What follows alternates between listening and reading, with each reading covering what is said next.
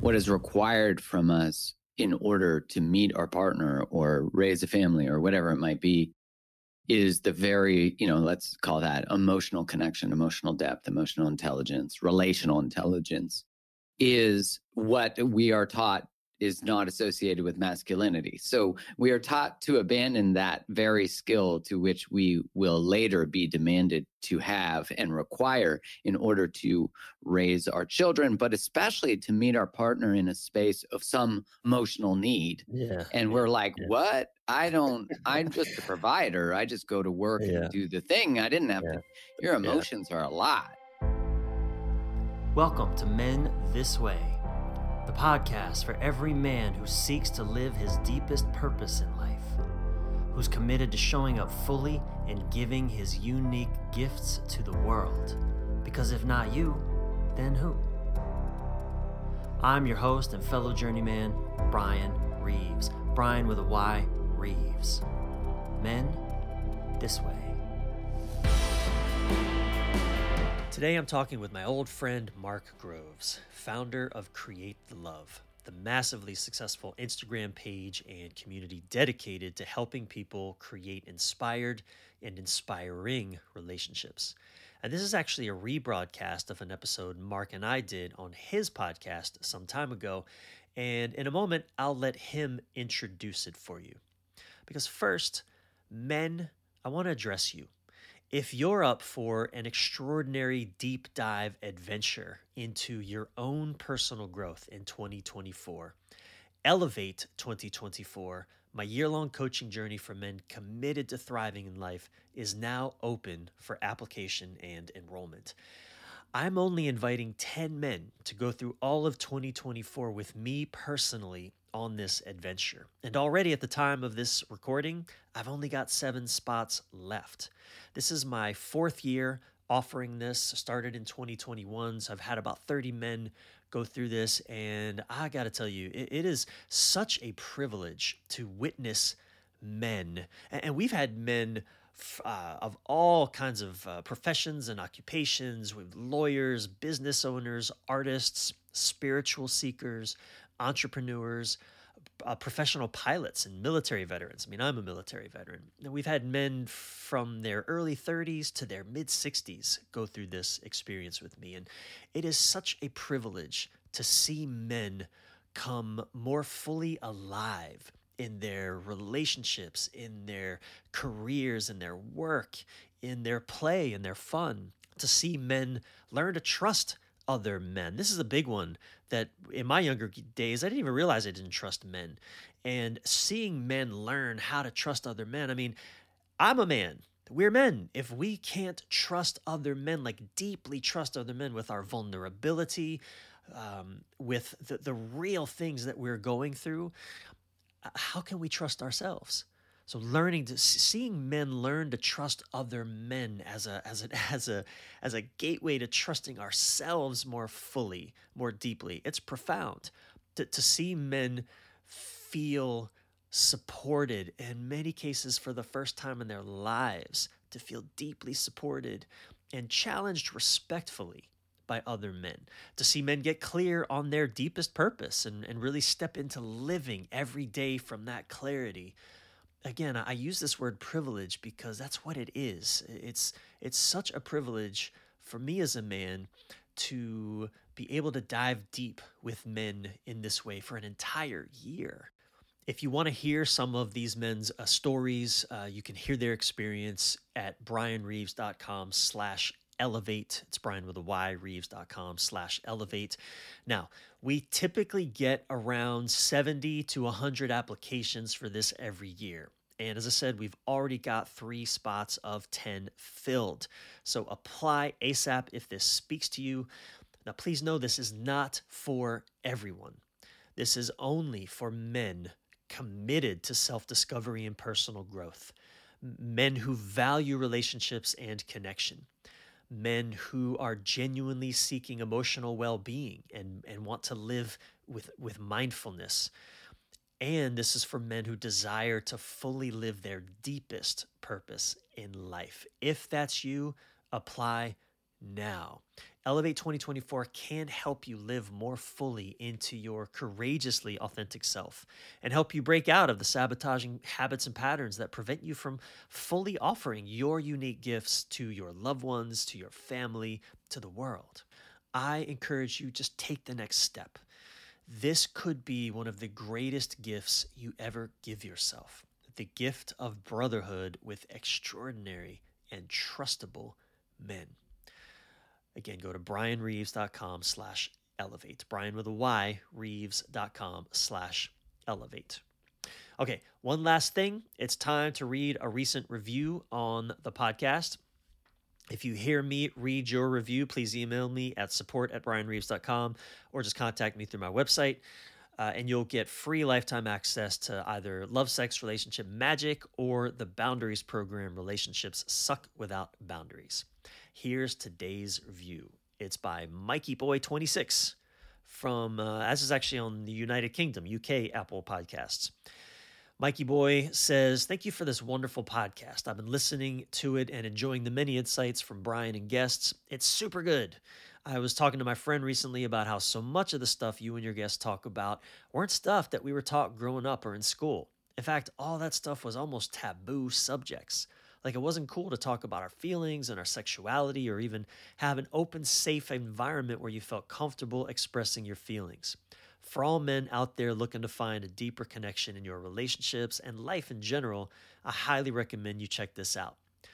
Mikey Boy 26, thank you so much for your kind words, for that great review. If you hear this, please contact me for free access to either of those two online courses. And if that's not you, please do write a podcast review on your podcast app. And if I read yours on a future episode, you'll get free lifetime access to one of my best selling courses as well. I very much look forward to reading your review. Okay, let's dive into this enlightening and always fun conversation with the inimitable Mark Groves. Uh, take a deep breath and stay present with us all the way through to the end of this episode of the Mark Groves podcast on men this way. All right, let's dive.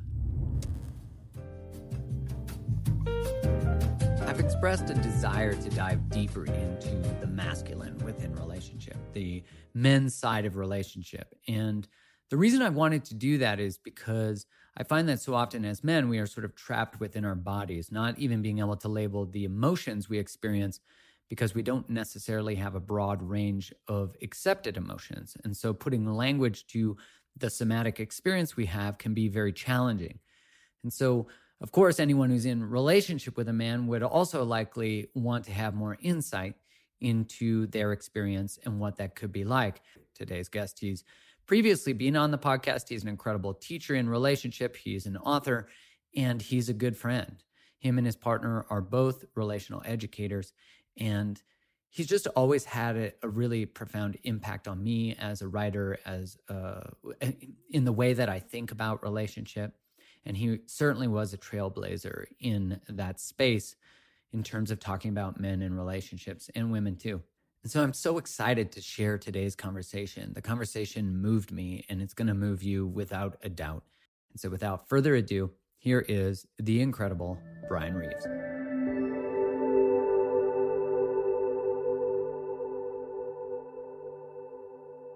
What's up, my friends? We have we are so lucky to have Mr. Bryan Reeves back. Welcome to the podcast. What's up, man? I'm glad to be here. Good to see you, Mark. So good to see you, and I'm so happy to have you back because since you've been on the podcast, you have written a new book. Uh, yes, that's right. Yes, you have, and the title of your book, I think, would be "Feeling to Some and Challenging to Others." I was just thinking, the title of the new book is "Choose Her Every Day or Leave Her." And, and I personally love that title, and it's a little bit self motivated. So I'll say why, which is I wrote an article about how, and you and I, I think you and I have talked about this. Now. We've for sure talked about this before. Just the impact of relational endings on men, and that mm. are we don't often change till we have to or till it's too late. And so I love the title of your book because it's kind of like, you know, I think that often men I'm going to just say that uh, this is my experience, at least, is that I think that often men feel sort of picked on emotionally or relationally. And that's because we've had an advantage of not having to look at our shit. So now, like, having to look at our shit feels uncomfortable and feels like a bit of a focus. But I think we need to focus on what we need to change and also celebrate at the same time because there's sort of, it's like we're either getting dumped on or nothing, you know, in some way. Yeah, I think that's definitely true. Men do we do get picked on I think in, in a larger context, women have been sat on. Right. Or may get picked on, but they've been sat on for a long, long, long time. But yeah, I think. Thank you for that, that correction. Yeah. But I do have a lot of, you know, I'm a man, you're a man. I have a lot of empathy for men. And I believe that we are, that's my experience. I think we're set up to fail, Mark. We yeah. are set up to fail when it comes to love and intimacy and relationship. We certainly aren't set up to succeed. And I would say we are even set up to fail. Yeah. So, you know, I have a lot of empathy for for what men go through. At the same time, I, you know, I'm I also am a big believer in taking responsibility. Right. You know. So I think that's you know, this book, that very first chapter, the title is No One Ever Taught Me How to Be a Man. Mm. You know, I start there because I think we have to start there if we're going to talk about what it means to really show up for a relationship and lean into these challenges that we're faced with. And I think we have to start by acknowledging nobody ever taught us just how to even be a fucking grown up, you know, be an adult, be a man. I'm talking to men specifically, but yeah, I uh, 100% agree. You know, I think about, you know, what we as men, what is required of us, no matter our genders combination relationally, what is required from us in order to meet our partner or raise a family or whatever it might be is the very, you know, let's call that emotional connection, emotional depth, emotional intelligence, relational intelligence is what we are taught is not associated with masculinity. So we are taught to abandon that very skill to which we will later be demanded to have and require in order to raise our children, but especially to meet our partner in a space of some emotional need. Yeah. And we're like, yeah. what? I don't, I'm just a provider. I just go to work yeah. and do the thing. I didn't have yeah. to, your emotions are a lot. Yeah. And not only, not only, you know, did our fathers not prepare us for this or, or are the adults? Because I, I would say you know women aren't any more prepared to do this well than we are for the most part.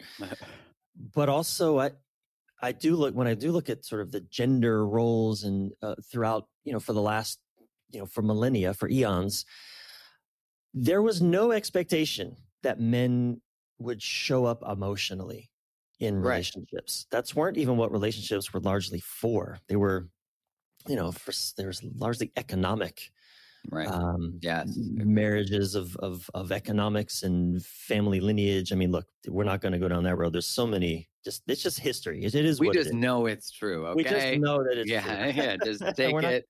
Not, we're not going to argue the merits and the the flaws in it but that's so here we are you and i here we are you know in the in the what what are we is this the 21st century I don't know. It's I don't know. the Whatever. last year has felt like one century. So we're in the 25th now. 25th century.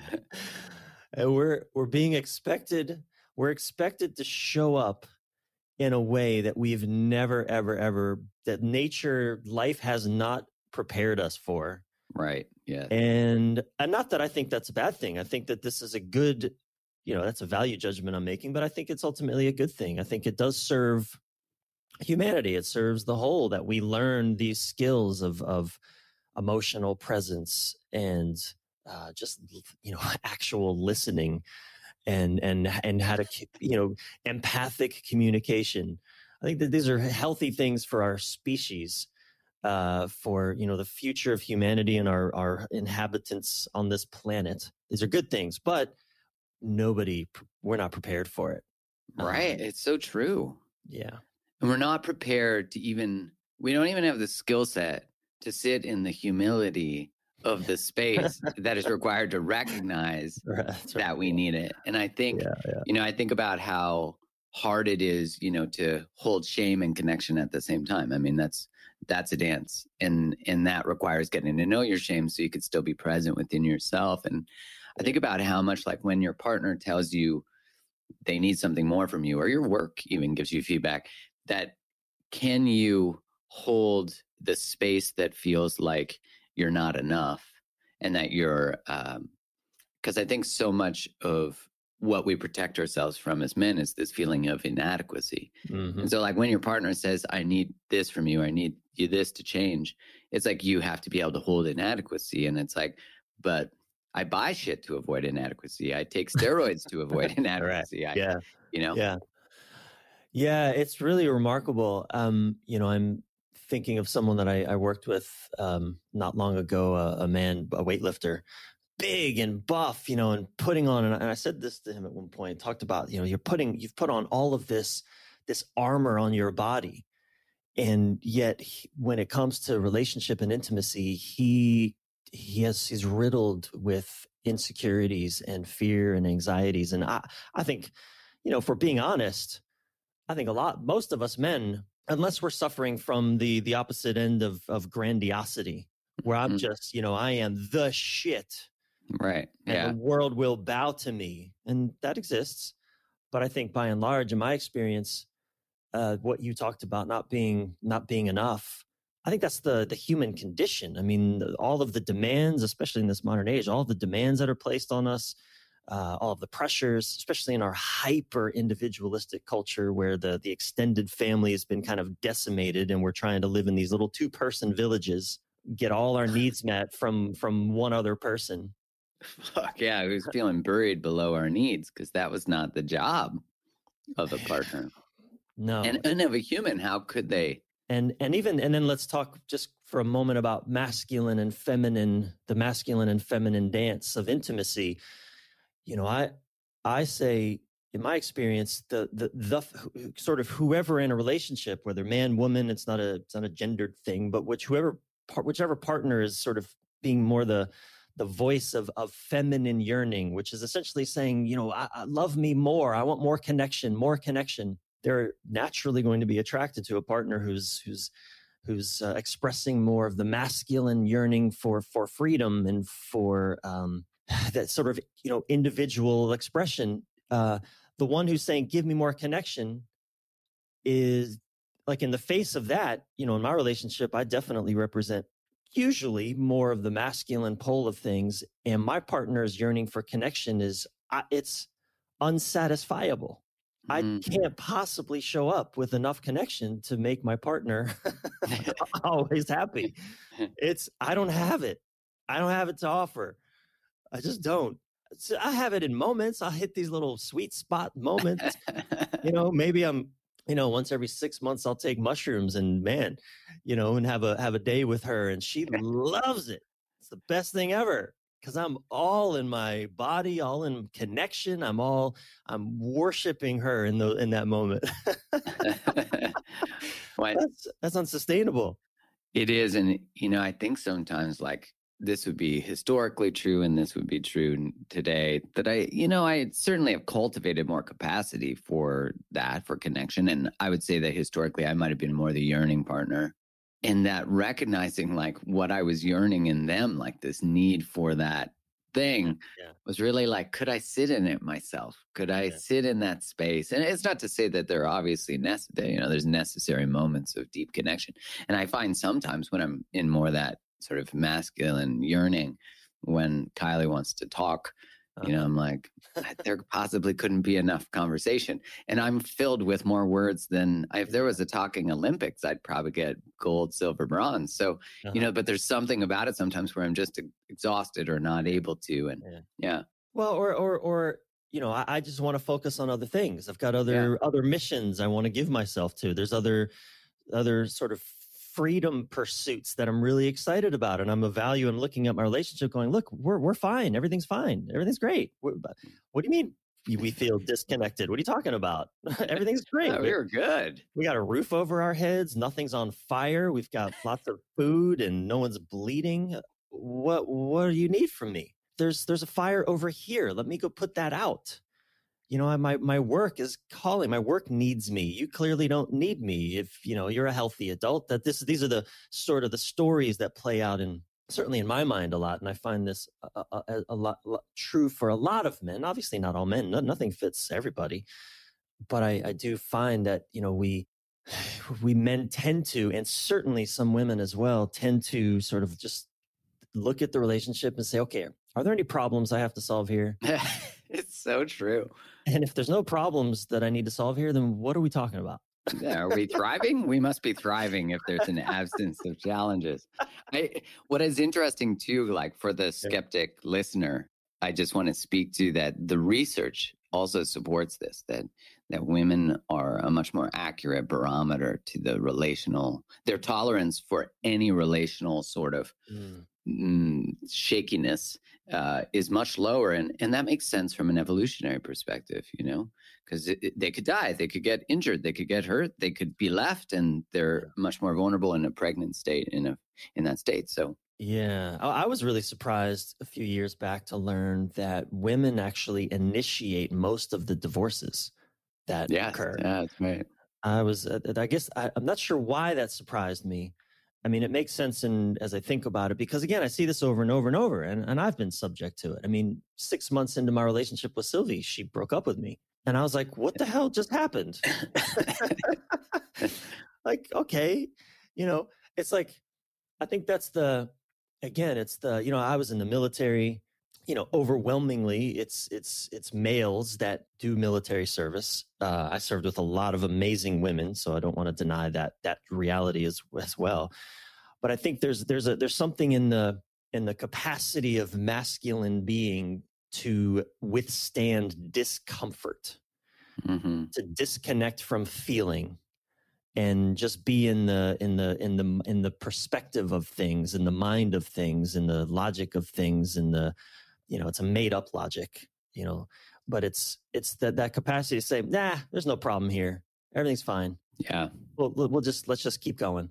Yeah that, that, something funny happened early in my relationship with sylvie. We were getting ready to go on a trip one night. Uh, it might have been a, a month or two. We might it might have been our trip to Ireland for five or six weeks. I can't remember what it was, but we were we were leaving um, to go somewhere amazing, and we're packing that evening, and it's uh, nighttime, and uh, she's in her room. I'm in I'm in my office, and she comes out of the, the room, and she looks at me, and she goes, "I'm sad," and I just looked at her, and I said, "Okay, keep packing."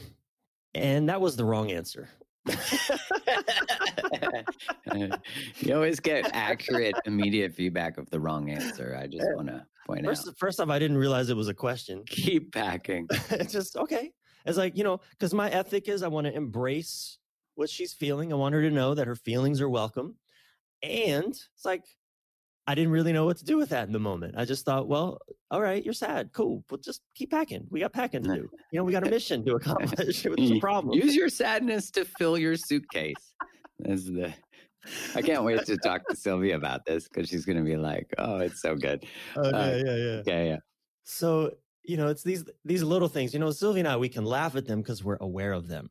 I think a lot, so many couples are not aware of these differences as they show up, and and are constantly, you know, I'll often tell couples that I don't believe it's the differences between you or the or the or the so-called well I, yeah i don't believe it's the differences or the tensions between you that's causing problems it's you're constantly trying to make them go away mm. resolve them that's causing problems there's a reason i am with sylvie and not buddy tate you know i married Sylvie because she brings such a, a depth of feeling uh, expression. I, I, felt this the first night I met her in person. Mm-hmm. Uh, we had talked on the phone off and on for a couple months and chatted, and I, I couldn't really feel her energy much.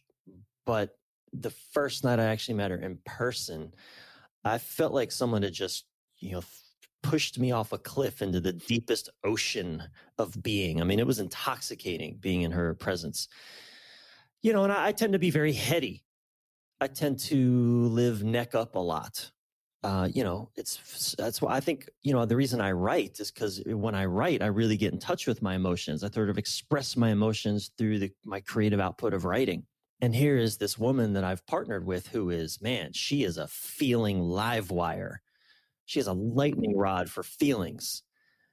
and I clearly I, I want that in my life. Mm-hmm. But I as much as I'm also, you know, I, I I'm uncomfortable with that in my own self. Like it's scary for me to feel a lot. And there are childhood reasons for that. And but you know, and and cultural reasons for that as a man you know but there there's a you know i can still feel it today where if i'm watching a movie even sitting next to sylvie and i start to tear up i hear the voice in me that says don't do that don't do that uh-uh it's not safe don't do that don't feel that Mm-hmm. don't don't show that i know it's insane but i still the programming runs deep and so yeah, I got that one too. Even in the notebook. I mean, uh, everyone should cry in the notebook. That's socially acceptable that yeah everyone can cry. Yeah. Every time it rains, you know, I think, which is not often in Southern California. So, you know, I think of the notebook. It was such an emotional, touching moment. And so, uh, you know, we bring into our lives the complementary energy. I say there's so many ways of languaging that, but you know, we we we are attracted to that which we have either disowned in ourselves or rejected in ourselves or resist in ourselves. Like we're we're, we're unconsciously unconsciously we're seeking wholeness Right. and we're seeking to I heal love old the way you're wounds, saying that. Yeah. seeking to heal old wounds and and so we're we're you know we bring our a person into our life who represents aspects of ourselves that we are uh, out of touch with i would say for a, a myriad of reasons and so as much as we want that person in our life we're also we, we want those energies those expressions in our lives we also reject them as we reject them in ourselves. Mm-hmm. So these tensions these differences are they're cooked in to the dance. They're cooked in. They're baked into the cake that that is relationship. And if we try to make them go away you know it's essentially a way of trying to make the other person exactly like me. You know when i told sylvie to keep packing i'm essentially telling her okay get over the sadness no it doesn't serve us right now you don't need it it doesn't help it doesn't it's just going to get in the way of packing. So we have a mission to accomplish Uh, which is packing. So okay ready? Good go. I'm trying that's that's me. You know that's what i do. You know i, I don't what do i need to feel the sadness over you know my father's absence from my life? I got shit to do. I don't have time to feel that that, that- you know that happened one day driving in a car. I think we were going to the grocery store and my dad called a few years back and Sylvia was in the car and uh, the phone was on speaker and you know she heard the conversation. It was a brief conversation and she, it, it, she could feel my sadness at the at my lack of connection with him. And she told me she said you know it's okay bryan if you want to pull the car over you know and just cry. And i was like why would i do that i said you know why sylvie we're, we're driving. I'm driving. I'm not, I'm not going to pull over. I'm driving. Well, where the fuck are we going? We're going to the grocery store. Like we're just going to get lunch meat. Why it's going to be there. You know it's there in five minutes it's there in an hour it's there tomorrow. But you know that that but see what i mean? That's me. I'm trying to turn sylvie into me and so long as i'm trying to turn her into me or she's trying to demand that i pull the damn car over and cry you know this is the challenge i think couples really face is how do we how do we dance with our differences? How do we laugh at them? How do we not how do we not lose our patience with each Mhm. other as Yeah. we're sort of playing out these old patterns and and these old ways of being that obviously man i do need to feel the sadness around my father. I've done a lot of work in grieving the relationship with my father. I've done a lot of work and that's probably work i'll do for the rest of my life but it's important that i attend to it regularly and not because otherwise what i'll do mark is i just i i stiffen i shut down and then my partner gets a shut down man who's angry at her for feeling so much for crying when the day when you know for for having for feeling sad when the day is over because the day is over and she's sad i can't even feel are you kidding? Like internally i can't even feel sad around my around my dad missing from my life. You're gonna fucking feel sad because the day is coming to an end? Hmm you know I, I know i'm talking a lot here but i just one last story. I, I worked with a couple who would uh, go surfing in in Malibu a couple times a week, a heterosexual couple, and at the end of the day, when the sun went down, uh, wife would get sad. She would just get sad. The day is over, and the husband would get mad. He'd get angry because she was getting sad. He was also a military veteran, very, very disconnected, very, very wounded in his own sort of connection to his body. And he, but he would get enraged at her sadness. And, you know, this is again kind of points to another sort of primal masculine feminine dynamic where in, in that map of masculinity and femininity, the, the, the feminine wants things to keep going. I don't want this to end. More connection, more time with each other, more, you know, more just play and more on and on, more conversation, right? It's not enough words to say all the things. Uh, I love that you're saying those aren't gender specific either. Like those are just ways of being. Just ways of being. Mm-hmm. Absolutely. Mm-hmm. When I when I am in my when I'm sort of in, in stepping into a moment of feminine enjoyment, I don't want shit to end either, man. I want to be the last one to leave the party. I am the last one to leave because I'm connecting with everybody. I'm having such a good time. I don't want it to end. Yeah, so it's not at all a gendered thing.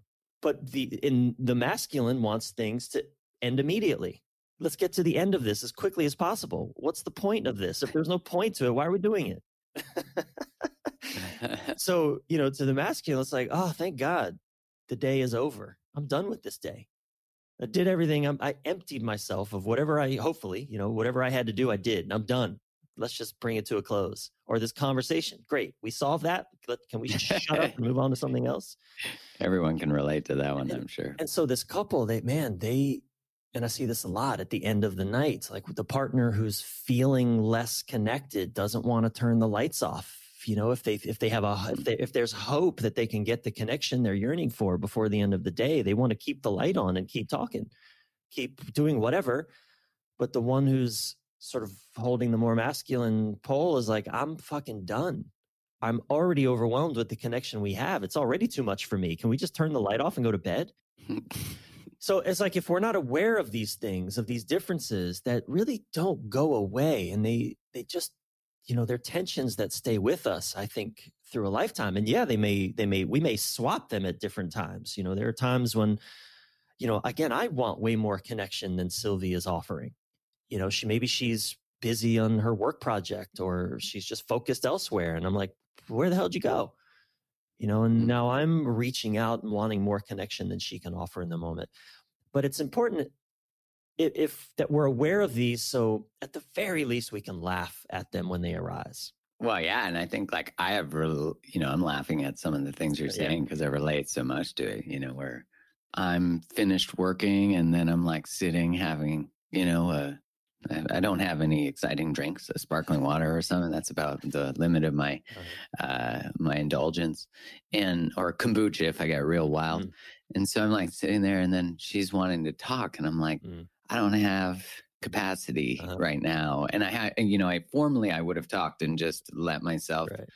go, and and but instead, like truly honoring the capacity I have, so I can be present yeah. when there is um, needs for connection and and you know, it's interesting because she's like Kai's goes to bed at like eight thirty or nine. I for sure was formerly like a one a.m. midnight kind of person, uh-huh, uh-huh. and I want to speak to sort of where do we find a middle because what's occurred for me is Kai's way more introverted mm-hmm. than I am, mm-hmm. and I, you know, extroversion always. I used to have FOMO. Now I get uh, mm was it uh, JOMO, Joy of Missing Out? okay. And right. yeah, I like that. But I like, I used to have yeah, FOMO because my survival strategy was to constantly be around people, to not have to be just in my own presence, be yeah. validated yeah. through social skills and all the things and, and be busy. And so it's been really interesting to one learn I'm far more introverted than I ever identified because I'm realizing where I ended was so much closer to home yeah. than I spent time in. Yeah. And the other thing was that I also now realize I'm a morning person and I go to bed at, you know, a compromise of she might go to bed at eight or nine or nine thirty, but I'll go to bed at nine thirty sometimes with her. Mm-hmm. And then sometimes 10, 10 30, mm-hmm. but I'm not late anymore. And so it's been this really really interesting to like explore that what is the things I was sort of afraid of, her deep thought, her her um, feeling, mm. her ability to not like her presence to herself, reading books, all of that was was so important to her, Mm-hmm. and it sort of scared me. Mm. It scared me because I was afraid of silence. I was Mm. afraid of stillness or hurting people's feelings because I didn't go out or I said no to something. Yeah. And so it was such an, it's so interesting to sort of see the invitation that I've had to, uh, and I feel like we've met in this halfway place Yeah. uh, in some way. Sometimes, you know, as you Yeah. said, we switch. And, Yeah. Yeah. and so I'm curious, like for people listening, and I'm also curious for myself, is one, how do you appreciate the differences? Mm-hmm. Because you said, one thing I really love that you said is like we're essentially trying to turn our partners into us Yeah. which that would remove everything exciting. Like all of a sudden we'd be like, I'm dating my fucking self. the only good thing about Yeah. that is I'll always be right Right. and we'll always have the same opinions, Yeah. you know, but nothing really constructive is ever created from no sort of turbulence in a way. And I, I don't want to mistake turbulence for like abuse or anything like that. That's obviously zero tolerance. But the tu- the turbulence that is created through differences, the Yeah. the chemistry that's created through differences and and you know i'm sure for many people listening no matter their gender they might be the one who has the yearning more Yeah. and they're like well how do i get them to connect a little how do i get a man because that's usually the question we get Yeah. Yeah. How do i get a man to want to do that to want to do the work to want to change to Yeah. want to and i know that there's for sure a man listening right now or a Yeah. person who's Yeah. like i'm a man and i want my partner to do that so it's like i guess we're just talking about behaviors Yeah. Well, uh, first off, the the formulation. I hear that question a lot as well, Mark. How do I get my partner to right that formulation is problematic from the start. How do I get them to? You can't get your partner to do anything they don't want to do because if you do get them to do something they don't want to do, they're not going to respect themselves and you won't respect them either. And it's just going to build resentment, uh, et cetera, on and on. So I think the the question I think the question that that arises for me just as you're asking that question is is it's like how do we how do we honor each other's differences in ways that preserve relationship right? Because there is constantly this there is the constant sort of pull come closer come closer be more like me you know where there's there's safety and similarity. If you feel if you feel like like i feel i'll there's safety. If you think like i think then i'm safe right? So this is it's this constant pull towards i need to know that i'm safe. But then like uh, to your what you said if i if if you just constantly think like i do feel like i do well now i'm going to be bored. It's there's Mhm. now there's no danger. And without any danger there's no you know that's where erotic friction lives. Uh, it lives in difference. It lives in our differences. It lives in in the mystery that you know as i look out and i i don't know who you are exactly. You know if i think i have you figured out well that's not very interesting yeah okay maybe i can it's like again come back to oh i've solved the problem of you yeah, so right. now I can just do other thought. things. I'm going to go do something else because I've already figured you out, you know? So, you know, this is a, a journey that I think every couple has to go on for themselves. And I'm a big fan of getting professional support, you know, getting, getting help in, uh, you know, Yeah, agreed. and, and these days professional support is really a substitute for, for the guidance of wise elders because we really don't have wise elders so much. Mo- most of us don't really have access to wise elders. I mean, our parents were just winging it when it comes to relationship themselves, and you know, we were lucky if they if they did it well. I'd say that's the minority. Mm. That's I think you know, getting professional support is is is it's like just tapping into the community. We're not supposed to th- this these two person villages that we're trying to pull off. They don't work. So you know getting support like like listening to our conversation it's my hope that people that are listening are going oh like having little light bulb moments of understanding such that it's like oh okay that difference with my partner is normal. That's not there's not something wrong with me or something wrong with them. Like that's cooked into it. So the question is how do we thrive with it how do we learn to dance with it. I'll tell you one thing that I practice personally, and I've been trying to cultivate this for a long time, Mark, is sort of radical acceptance of my partner. Now, to be clear, that doesn't mean radical toler- toleration of abuse right. or, or, or radical tolerance of my boundaries being violated. That's not what I'm talking about. I'm talking about the the full on embrace. I mean, look at the title of my book: "Choose Her Every Day or Leave Her." Like, if I'm choosing, you know, I had, I had this epiphany early, long before I did this work. You know, as I was sort of in my 20s and you know, in the midst of all of the disasters I was creating, I just sort of had this epiphany that, oh, we're always with the right partner for us. I'm always with mm. the right partner. That doesn't mean they're the right partner forever, but I'm with the right partner for right now because I'm choosing this. I mean, at least in our culture, you know, we don't have a arranged marriages. Is my parents didn't force me to marry somebody. There are cultures on the planet where if I don't marry the person I'm told to marry, I could be murdered by my family. So mm-hmm. I'm not talking about that culture. I'm talking about our culture where you know we're at choice. And so long as I'm choosing this, I'm choosing this. And that radical ownership of responsibility for what I'm choosing, I think is in our culture is a really important foundation for creating a healthy relationship with somebody.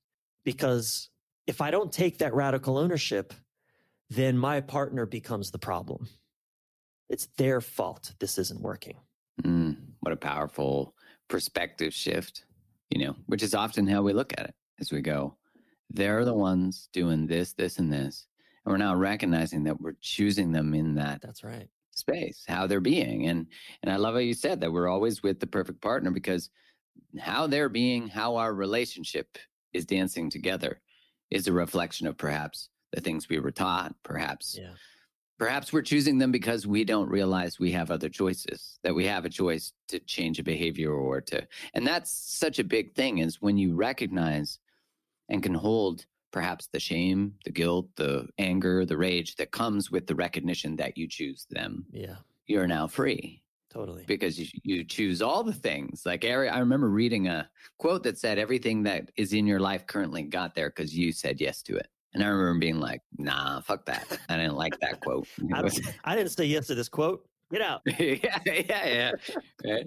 And I remember being like, fuck that. No. Mm-hmm. And then, you know, when I really just sort of sat with it, and that's why, you know, what you said about it's always the perfect partner. When I sat with it, you recognize that if you're going to take responsibility for the choice you make now, it means that you're responsible for all of them. Yeah. So then you run a Rolodex of all the bad choices you made in your life. And that requires too much capacity for shame and guilt and, and, and responsibility that it's just easier to pour another tequila. It's just easier. Mm-hmm.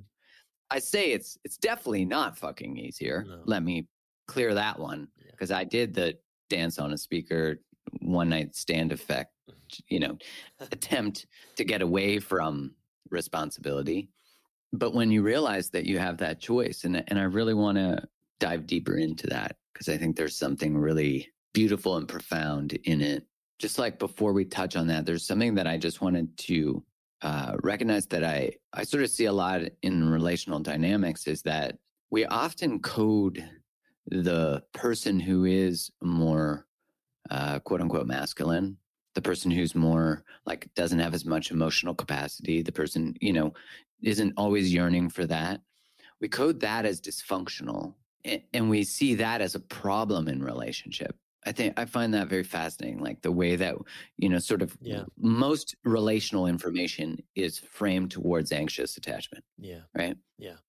Just by nature, if you're seeking out relational education, you're likely more anxiously attached because avoidant people aren't like, I should read a book on how to get closer. They're like, that book's going to teach me how to do something I don't really want to do. So I'm just going to stay away from the book. The irony is not lost. Um, uh-huh. But yeah, so just some thoughts on that. And then. I'd really love to dive into choice. Well, it's, a, you know, I, I tend to be more avoidant in my attachment style of relating. I have a lot of anxiety in there too, you know, but I tend to tend to avoidance I think it, for me, what happened at age 36 was I just, you know, 20 years of, of smoldering flames in my wake behind me of, of just relational, you know, uh, catastrophe and chaos. I just decided I don't want to suck at this anymore.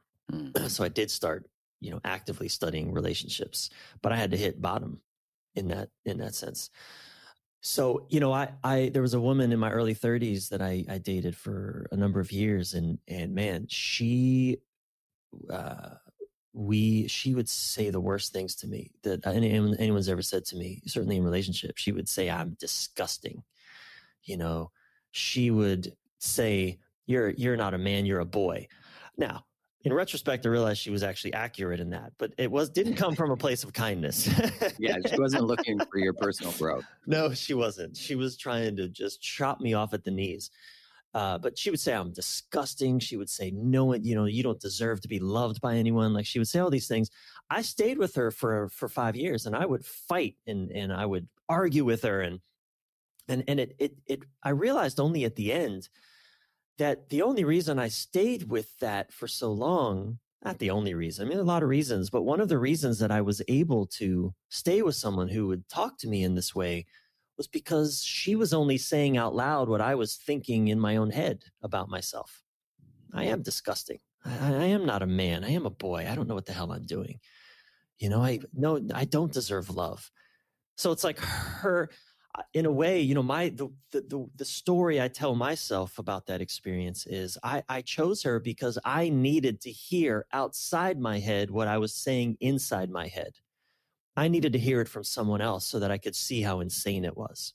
So, so for five years, I was in this really painful, abusive relationship. And yet it was one of the most important experiences of my life because it externalized my own internal self loathing. And once I got that, I was actually able to get out of it. I was able to leave because she wanted to kind of stay there. And I was like, oh, I'm done with this. I got it.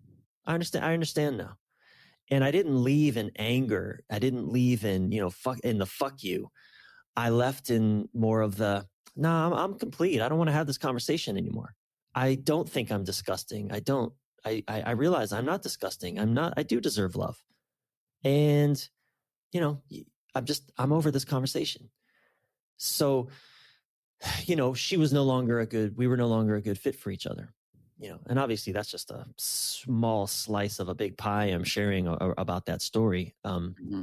And and obviously, just from my telling of it, she would have a whole different story to tell. But that, you know, that launched me into six years. Uh, is that right? Yeah, about six, five, six years of of you know the most profound sort of growth journey of my life, and in in really studying about relationship, and and it really you know, it's funny though, by the time I met Sylvie, Mark, I was like, I got this shit, man. I've got it all figured out. I know all the answers. I know. Yeah, I thought that this. before I met Kylie too. I know. I'm on top of the world. You know. I think. I think. Uh, my that blog, the actual blog that inspired the book, "Choose Her Every Day or Leave Her," went viral. You know, million a million people a day were reading that blog when I met Sylvie like the month I met Sylvie, that was happening. I'm like, I'm on top of the world, man. I I know my shit. I know what like, I'm, I'm gonna about. choose this woman every day. That's right. That's right. And I'm not even gonna leave her. I'm just gonna choose her. and and that was the beginning of the real work. Yeah. Yeah, man. I I echo that one. You know. So I think that that that radical responsibility is so so important to kind of to kind of bring it back to that you know i, I practice that even even in that moment when sylvie came out of her room and said uh, i'm sad you know I, I i didn't i realize now the appropriate not appropriate i don't like that word but the the, the skillful response would have been to just kind of step up to her put my arm around her say it's okay babe you know what what's what's happening for you just check in be curious you know just sit with her for a moment maybe say, you know, come sit on the couch, tell me about it. And then, you know, let her have her moment. I'll let her. God, it sounds so patronizing. Be with her. and say the programming is deep. Let her have her moments. We can get over this shit. let her just say the thing. so we can get back to packing already. God damn it. Yeah, no, but just really be with her for the few minutes that it might have been for her to just you know, have have a maybe she just needed to cry. Just I don't know what was coming up for her, and then we would have got back to packing. You know, I, I, I see that in retrospect because again, my the my mode is get shit done. You know, get shit done. Let's tell, let's get to the, let's get to the, you know, I always want to tell the redeeming story about everything that's happening. You know, I want to go to, and that's what my, my book is full of that, like the redeeming stories, the teaching stories, the, you know, one of my one of my clients once called me. Is actually when Sylvie broke up with me. I, I wrote this article when she broke up with me called "Thank You for Leaving Me," and it wasn't it wasn't sarcastic. It was sincere. It was genuine. It was.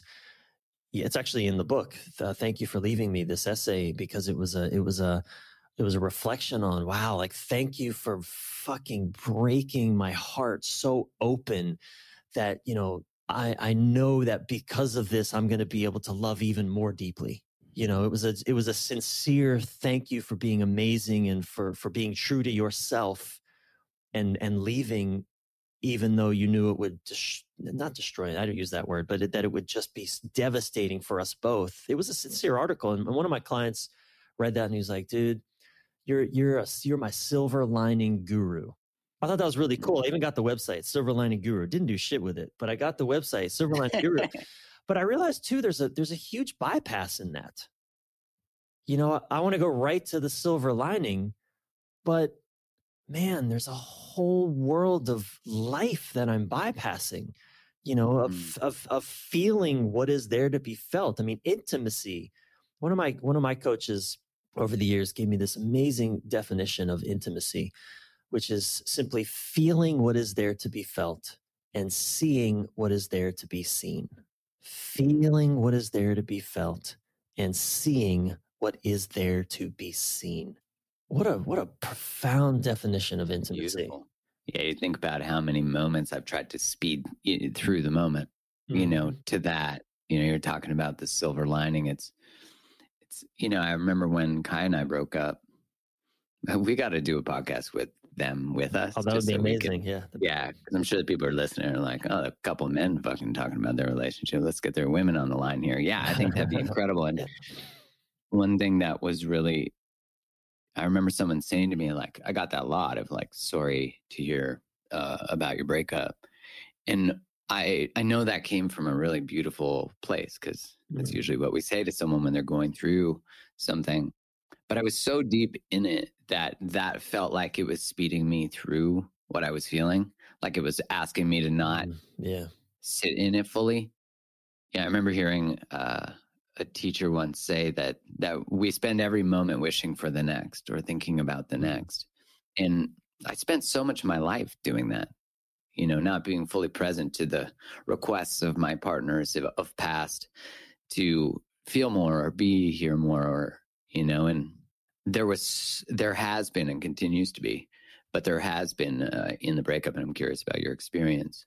Uh, there was so much in that space that I had never allowed myself to feel before. Yeah, I felt yeah. like I was sort of yeah. marinating in the most painful sea of wisdom and and knowledge and and um, as Francis Weller says, you know, the soul likes to keep us on the edge of death mm. and in and dwell in darkness. Mm-hmm. And I really just dove into that feeling of like we're taught to avoid darkness, to avoid pain when there's just so much in it. There, yeah. that's where the rest of us is, you know. Yeah, that we've banished. We're like, I don't like your sad thought. Go to the dungeon. Meanwhile, we're like, whoa, there's brilliance in sadness and grief and anger. Yeah. I'm I'm a huge Francis Weller junkie right now. By the way, right? Did so, I tell you? Uh, you know, uh, a, a, mutual friend, Dallas Hartwig. Oh, Dallas did. Yeah, yeah. yeah. He told me he Francis is a, Yeah. yeah, yeah. I'm a, I'm a I'm a devotee to the work to Francis, The Wild Edge of Sorrow. Man, he's a boss. And Alchemy of Initiation. Have you consumed that yet? Is that his his online course? Yeah, his audio. It's okay. five audio. Okay, series, I think five I, audio recording. I think I got it. I'll, I'll start oh, looking into it. Yeah. yeah. Anyway, so well, I think well, what you're pointing at this this grieving or Francis's work. I mean, I'm just getting familiar with him, but like the work of grieving, and I think that's. I'm gonna I'm gonna pull it back here to something you you asked earlier. You you brought up this thing like how can I get my partner to thing, you know, and and I, I did this. uh video. I'm I'm on TikTok now, which I swear I'd never be on TikTok. Way to go, man! You're like going But on 22 I now. swore Age ain't nothing but a number. I swore, I swore in blood that I would never join TikTok. But long story short, I'm on fucking TikTok. So I'm on TikTok anyway. I did this, you know, it's fun little. I can drop drop my wisdom nuggets on on TikTok. But I did a with dance. I like it. so far, no dancing, Mark. No choreographed awkward dancing. But I dropped this one yesterday. Uh, I put it on Instagram also about masculine checkout syndrome. And again, I, I, I, you know, I'm a man, so I tend to speak from that perspective because it's it's mine about masculine checkout syndrome. When a when a man shows up physically but checks out emotionally or or or mentally Mm. You know it, it it's it's a it's a popular video already. And and one woman left a comment. She said um i showed this to my husband and he just said nothing. Blank stare nothing. Just checked right out. she so he's checked right out. He's already been checked out and he's still checked out and this ain't checking him back in. And you know the hundreds and hundreds of comments about just similar like that was my ex this is my current partner up and doing this for 20 years etc you know some some some some men even saying you know that's my partner you know that's my Mhm. so again not it's not a gendered thing. I think overwhelmingly i do think men tend to animate that more than than than women do but by no means do we have a monopoly on it. You just described a similar experience when you and kai broke up. You know when i broke up with sylvie man i was so cracked open uh, you know a friend of mine years ago uh, reframed the broken heart for me. Uh, his name is ash uh, ash Rue is a guy i worked with and and very close friend of mine uh, singer. When my stepmom lost her chihuahua that had been like her third arm for 15 years she was she was like catatonic man when that when the dog Mhm. died and we were we were all at her home and and we were kind of circling around her and just trying to give her love and she was in so much pain and and ash i don't remember exactly how he said it but essentially he reframed the the the, the heart breaking as a heart breaking open hmm and I'll never forget that teaching he he gave me in that moment.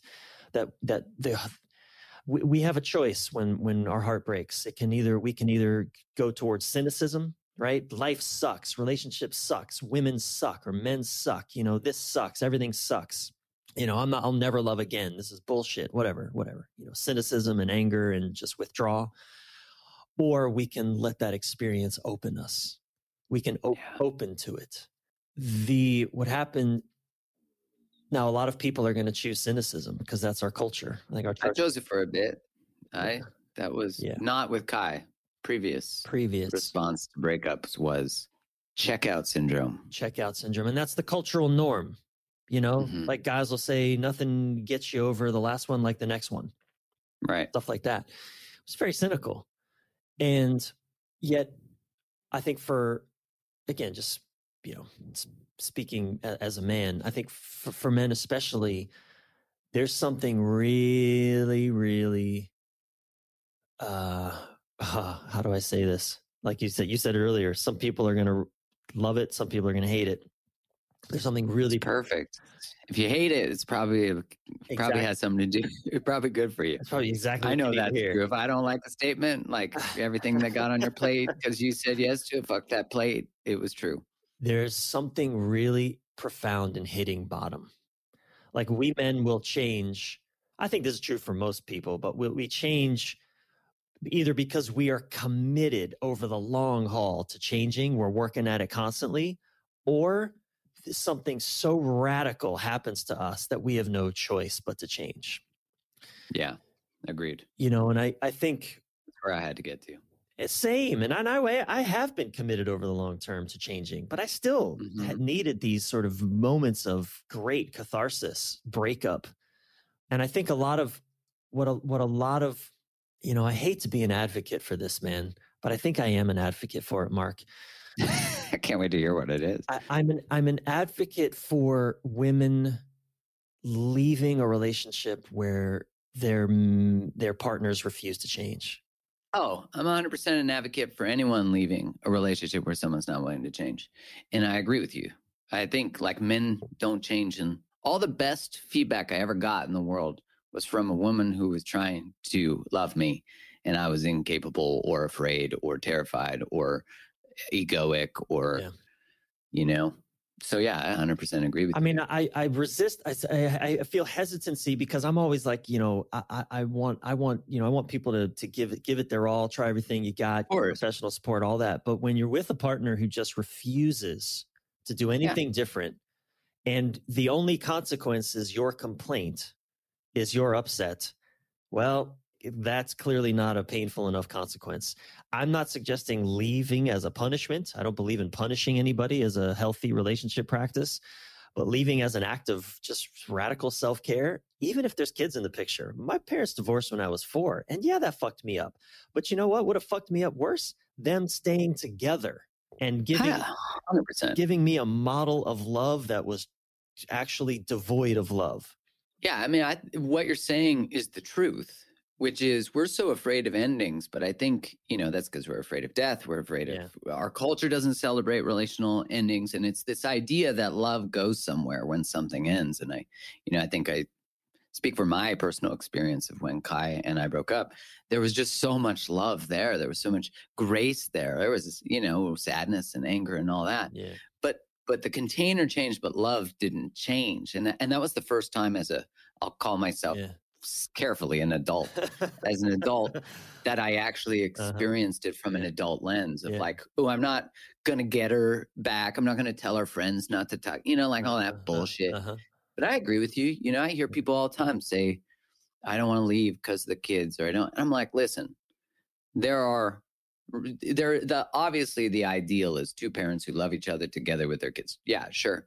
The next is two parents apart who care and are kind to each other being together and hating each other or apart and hating each other it doesn't matter yeah. you're just actually teaching people to tolerate shit yeah. so i'm like if you're going to stay for the kids do some shit instead yeah. of complaining on the comment thread of my instagram or like dming me about da da da da da and it's like do something and i think one of the most powerful things for some people in their transformative story is to leave yeah you know and and, and i want to i want to land the plane here with something Please do, because um, I just ranted.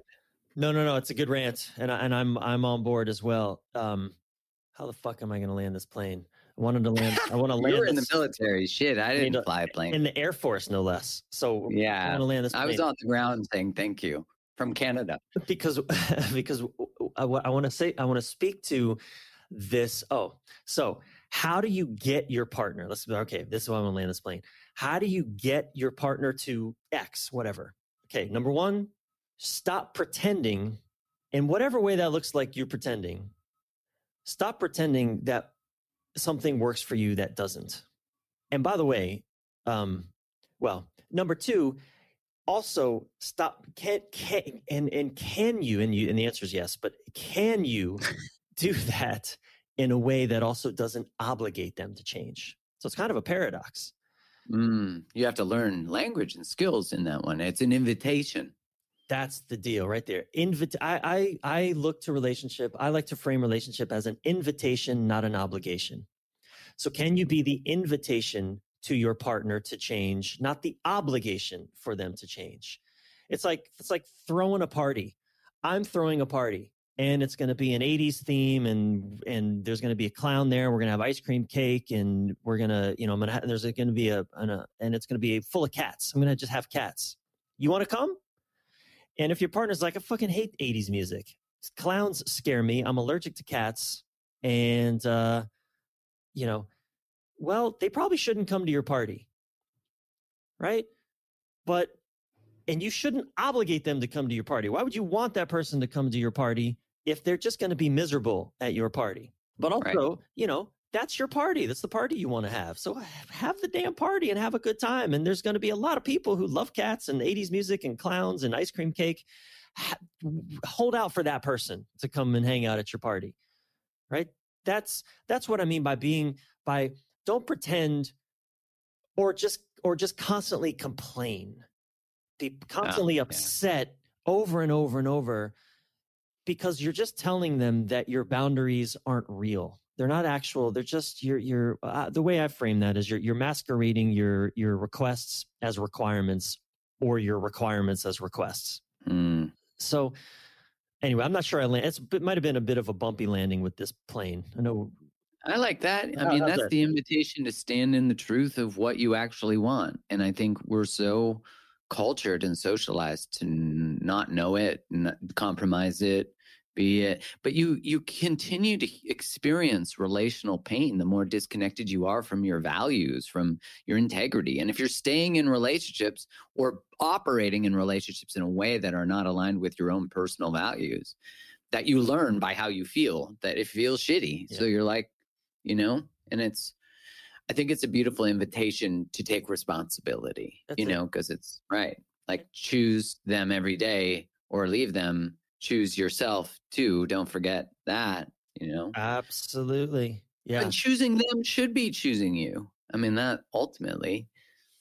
I, I'm a, I'm a fan of uh, of everybody gets to win in relationship. Yes, yes, yes. And that's such an important thing because it doesn't mean we're always going to get our way. That's different. That's right. Because if the relationship wins, we're winning too, even if sometimes it feels uh, like it might be a loss. Absolutely. So, all right, Bryan Reeves, people want to know where you are. Where do they find you? Where do they get the book? Thank you, Mark. Uh, Bryan Reeves, Bryan with a Y, Reeves, R E E V E S. Uh, choose her every day or leave her. It's actually available on Amazon. On uh, it's up in Kobo as well. You should know Kobo. Hey, yo, Kobo. Kobo in Canada and and should be pretty much international wherever you are. Just search for it online wherever you get your books and it'll be there and you can connect with me on my website and of course I'm on all the social medias and TikTok. TikTok. TikTok. Can't wait. Put a dance on there for us. Uh, Bryan, yeah. I love you, my friend. I appreciate you. Thank you for coming on and sharing uh, your wisdom. I'm sure there'll be requests for more deep dives in these types of conversations with you. And uh, everyone, go check out Bryan if you're on TikTok, especially. But Bryan is an incredible writer, like incredible. That's actually how Bryan and I met. Was me reading his writing, and so uh, I've been a longtime fan because I probably discovered your work nine years ago, eight years ago at Yeah. the beginning of my journey. So I appreciate you, brother. Thanks for what you put out to the world. Mark, you're a good man. I really appreciate you. Uh, grateful for our connection, and thanks for having me on, man. And just I, I really admire and appreciate how you've how you what you stand for in the world, and just to see where you've come, man, in all these years, man. So proud of you, and and thrilled for you, and man, I wish you just just all this success in the world, man. Thank you, brother. I Yeah. appreciate you. Thank you so much for listening. And thank you again to my buddy Mark Groves. You can find Mark at Create the Love on Instagram and definitely go check out more episodes of his podcast as well. And also remember Elevate 2024, my year long coaching experience for men committed to thriving in every domain of life, is now open for applications. Go to bryanreeves.com slash elevate for details and to apply. Only 10 men will be invited on this journey with me, and only seven spots at this moment remain. Bryan with a Y, bryanreeves.com slash elevate. Finally, if you were served by this and think others should hear it too, please share this episode or just write a review so that you too can lead more men this way. And don't forget to subscribe yourself while you're at it. I'm your thriving life and relationship coach, Bryan Reeves. Until soon, keep your head up, your breath relaxed, and your thoughts inspired.